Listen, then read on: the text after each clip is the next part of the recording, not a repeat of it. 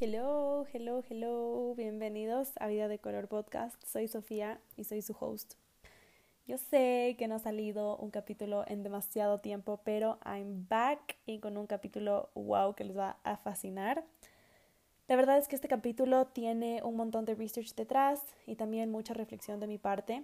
No tienen que estar de acuerdo con todo lo que voy a decir, puede tal vez sonar un poco eh, controversial en algunos aspectos pero esta es mi opinión y siento que se debería normalizar y escuchar más todos estos tipos de pensamientos de los que les voy a estar hablando. Así que, here we go. Instagram, famoso Instagram, querido y odiado Instagram por la sociedad. Yo les quiero contar que a mí me encanta Instagram, de verdad es mi red social favorita. La disfruto como no tienen ninguna idea, aprendo, me inspiro, conecto con gente, inspiro a más personas, encuentro novedades, puedo escribir cosas cool, comparto mi arte, mi diseño, mis pensamientos, en verdad lo uso verdaderamente como una herramienta y no tanto como una red social.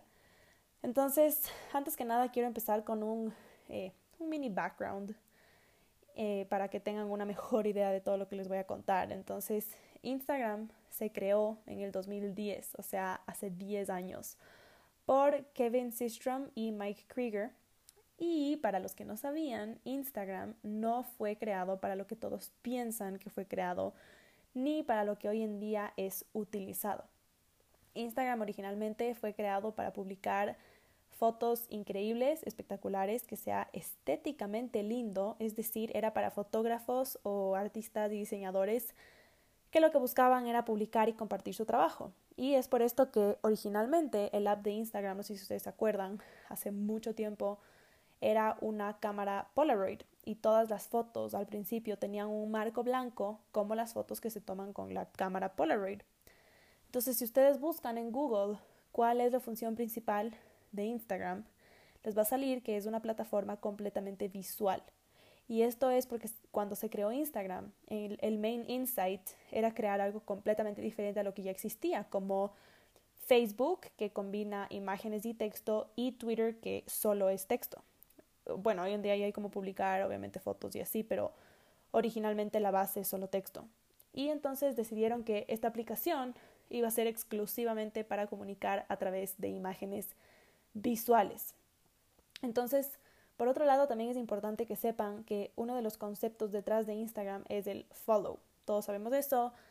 En tu Instagram, eh, tú sigues a las personas a diferencia, o sea, tú les sigues como follower, tal cual como dice el botón, digamos. Mientras que eh, en Facebook son tus friends, o sea, tus amigos, literal. Em, esto es porque Instagram no fue creado para ser una red social eh, de amigos o de familiares, sino que fue creado para que tú les sigas a las personas y al trabajo que admiras. Para darles un ejemplo más claro, eh, en Facebook normalmente no se manda un friend request a alguien famoso.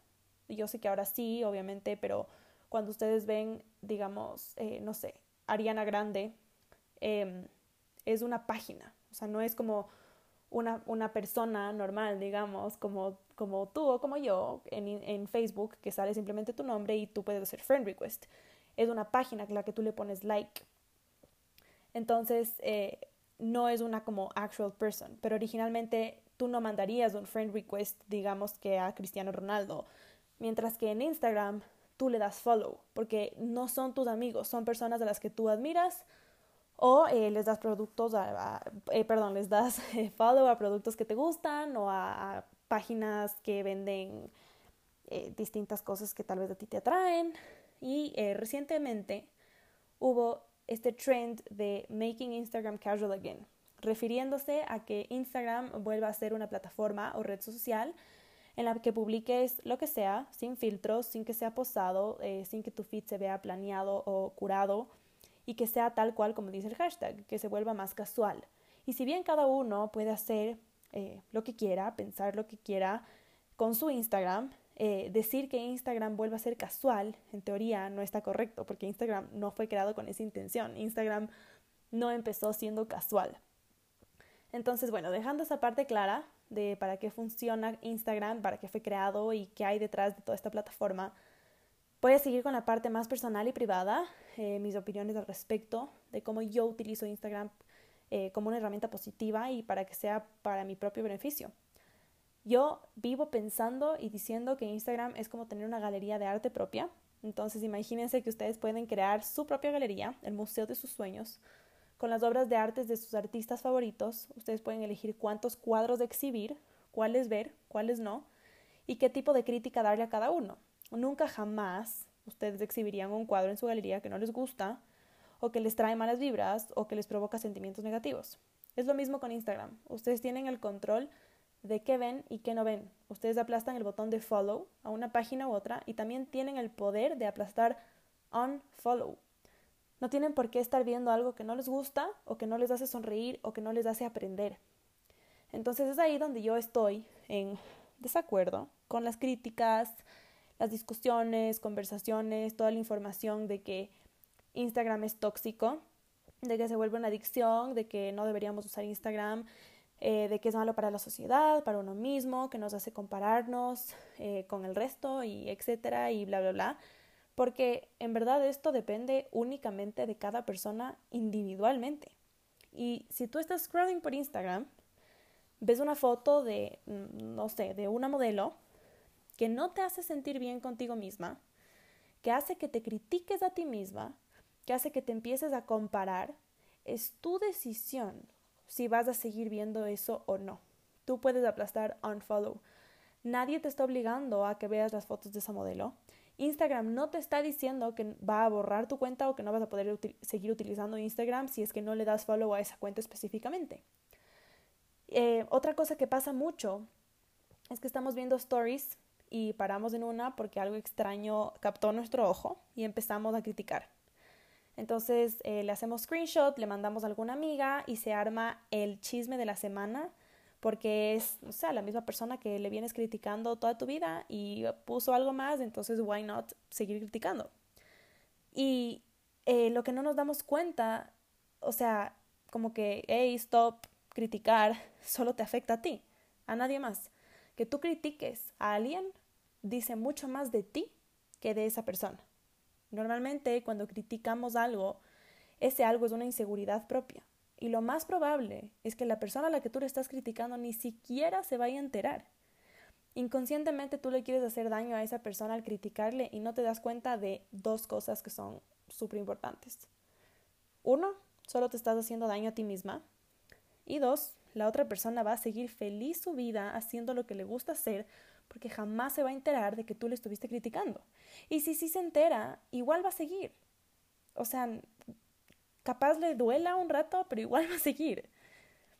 Está en nuestras manos lo que vemos, lo que no vemos, así que vayan a su following list, límpienla, vayan una por una, viendo qué sentimientos les causa, les causa cada cuenta a la que siguen. Me ha pasado a mí múltiples veces que recibo críticas o me he enterado que me han criticado y nada, pues aquí sigo haciendo lo que me encanta, compartiendo lo que me apasiona, así que por eso les digo que en verdad casi a nadie le va a afectar que ustedes lo que les critiquen porque son personas, incluidas yo, somos personas que ya nos lanzamos al agua, ya, si bien sí, obviamente nos da cierto tipo, cierto tipo de miedo que, a menos a mí, que me critiquen, solo me da más fuerza para seguir con, con lo que me encanta. Entonces, eh, bueno, yo uso Instagram en verdad como una herramienta de trabajo, como una fuente de ingresos, y no hay nada ni nadie que va a hacer que yo pare de hacer esto, porque mi objetivo de vida más grande es que las personas se den cuenta que son creativas, que todos somos creativos, y Instagram es ese canal por el que yo logro cumplir este objetivo. Yo tengo mi Instagram lleno de arte, todos los días veo obras de arte que me inspiran y me llenan los ojos de color, todos los días veo quotes o textos que me hacen pensar y que me hacen aprender.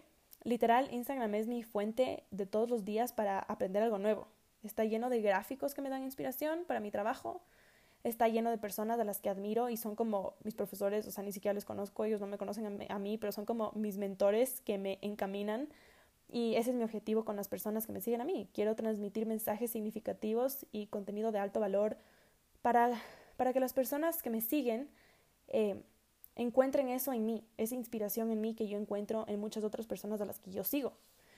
Eh, y por otro lado, sigo únicamente a amigos o conocidos que me aporten algo positivo, no para ver quién se fue de fiesta o para ver qué hicieron el fin de semana, personas que ni me conocen ni conozco, simplemente están ahí en la lista. Son uno más, digamos. Cada persona muestra lo que quiere en Instagram y eso está bien. Que una persona solo muestre recetas de comida no quiere decir que nunca se come una pizza. O que una persona solo muestre todos sus outfits fashion no quiere decir que nunca se ponga pijama o sweatpants para estar un día en la casa. Eh, que una persona tenga una página acerca de la creatividad no significa que a veces no se sienta, eh, a veces como se siente bloqueado o no esté inspirado. Y así es con todo lo que vemos en Instagram y en general en todas las redes sociales. Entonces, cuando, cuando nos demos cuenta que es nuestra decisión qué vemos y qué no vemos, que no es obligación darle follow a alguien, así sean tus propias amigas, que no es obligación seguir algo que está trending si no te llama la atención, porque todo el mundo está trending y yo también tengo que seguir. No, mentira, si es que a ti no te llama, a ti no te aporta, no tienes por qué seguir. Eh, si es que Instagram, Instagram puede ser una verdadera fuente de aprendizaje e inspiración, entonces eh, todo empieza a cambiar en el momento en el que tú decides que Instagram trabaje para tu beneficio, no tú para Instagram de simplemente ser un user más que sigue a todo el resto de sus users. Y eh, otra cosa, eh, no tienes que ser blogger ni influencer para usar Instagram de manera inteligente, compartiendo lo que amas y te apasiona. Ojo que Instagram hoy en día es como tu CV para los ojos del mundo y no tiene que serlo si no quieres, pero es una increíble herramienta de trabajo y de ingresos. Yo no me considero ni blogger ni influencer, pero estoy empezando a atraer una comunidad de personas que buscan ser creativas, que quieren tener una fuente de inspiración diaria en su vida y no hay nada que me haga más feliz que poder ayudar a distintas personas a encontrar un punto creativo en su vida y poder ser inspiración para muchas personas. Publicar, mostrar y compartir lo que a ti te encanta y te apasiona te conecta con personas que lo necesitan. No le prives al mundo de tu talento, de tus buenas vibras y de todo lo bueno que tienes para compartir con el resto de personas. Así que de ahora en adelante usen Instagram wisely for your own benefit para que su vida se siga llenando de color. Así que espero que les haya gustado, que les haya servido y nos vemos en el siguiente capítulo de Vida de Color Podcast. Bye.